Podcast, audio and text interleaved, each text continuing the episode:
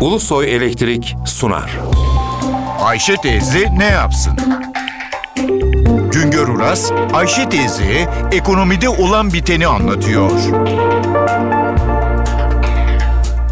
Merhaba sayın dinleyenler, merhaba Ayşe Hanım teyze, merhaba Ali Rıza Bey amca.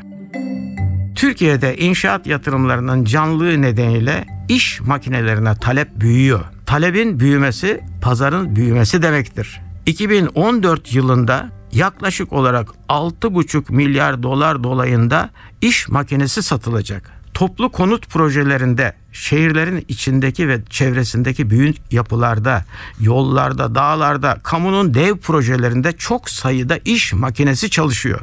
Kayalar deliniyor, topraklar kazılıyor, o topraklar taşınıyor.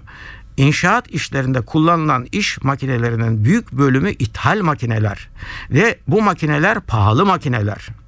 Türkiye genelinde inşaat yatırımları toplam yatırımların neredeyse yarısına yakın büyüklükte. Makine ve teçhizat yatırımlarının büyük bölümü de inşaat makine ve teçhizatına gidiyor.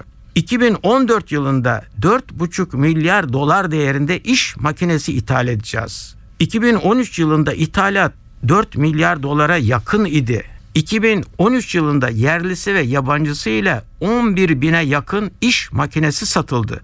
Bunların yarısı hafif, yarısı ağır iş makineleri. Bir yılda 4000 kazıcı ve yükleyici, 3500 paletli ekskavatör, 1500 lastikli yükleyici talebi var. Türkiye, Çin ve Hindistan'dan sonra dünyanın en hızlı gelişen iş makineleri pazarı olmuş durumda.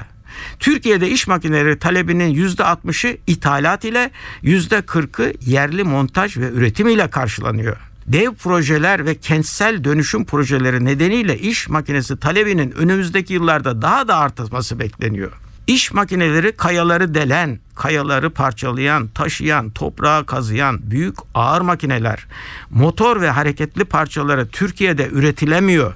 Üretilemeyen bölümleri ithal edilerek Türkiye'de iş makinesi yapan, monte eden 100 dolayında kuruluş var. Yerli üretimde iş makinelerinin ağırlığı büyük ölçüde ithalata dayalı oluyor. Sadece yüzde 50 dolayında bir yerli katkı sağlama imkanı oluşuyor.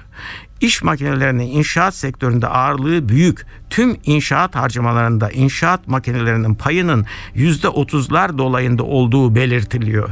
Bir başka söyleşi de birlikte olmak ümidiyle şen ve esen kalınız sayın dinleyenler. Güngör Uras'a sormak istediklerinizi ntvradio.ntv.com.tr adresine yazabilirsiniz. Ulusoy Elektrik Profesör Doktor Güngör Uras'la Ayşe teyze ne yapsını sundu. Ulusoy Elektrik. Tüm enerjimiz enerjiniz için.